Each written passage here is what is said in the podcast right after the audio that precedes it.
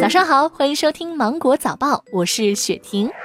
近日，湖南省出台了关于深化教育教学改革、全面提高义务教育质量的实施意见。意见提出，到二零二零年，基本消除五十六人以上义务教育大班额，健全进城务工人员随迁子女入学保障机制，加强城镇小区配套学校建设，扎实推进芙蓉学校建设，确保按时投入使用，适度扩大芙蓉学校建设范围。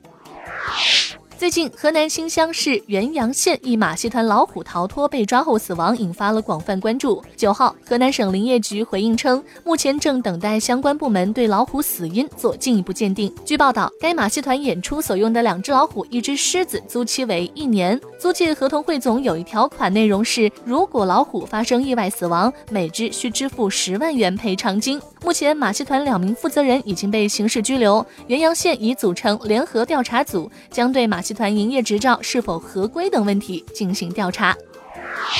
近日，在济南打工的王先生从短视频平台上看到大蒜塞进耳朵有杀菌消炎的作用。王先生模仿短视频把大蒜放进耳朵后，却取不出来了。最终在医生的帮助下，耳朵里的大蒜才被成功取了出来。耳鼻喉科专家提醒，耳朵里塞大蒜消炎并没有科学依据，最好不要轻易尝试。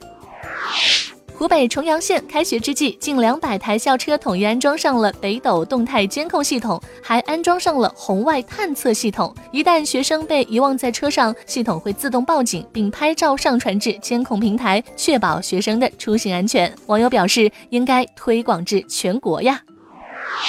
近日，美国出现了第五起因使用电子烟致死的病例。美国疾控中心也确认了这一消息，并表示，截止到九月六号，在美国因使用电子烟就医的病例已经超过了四百五十起。医生警告，谨慎的使用电子烟，并且电子烟的副作用很可能持续很长时间。但究竟是什么物质导致的疾病，目前仍在研究当中。近期，日本不少的百货商场已经提前卖起了羽绒服、雪地轮胎等冬季用品，较往年提前了整整一个月。商场工作人员告诉记者，主要是考虑到进入到十月之后，日本的消费税率将从现行的百分之八上调至百分之十，民众赶在增税前进行跨季采购和突击消费。除了调整供货日期外，商场还对诸如羊绒大衣、羽绒被褥等单价较高的冬季商品进行了打折促销活动。英国精神病学杂志六号发表新研究称，孕期压力更容易使出生儿患上人格障碍。研究人员跟踪了芬兰超过三千六百名孕妇，发现孕期高度压力下出生的儿童发生人格障碍的可能性是无压力下出生儿童的九点五三倍，孕期暴露于中等压力下出生的儿童则是四倍。今天的芒果早报就到这里，我是精英九五电台的雪婷，祝你度过美好的一天，明早见。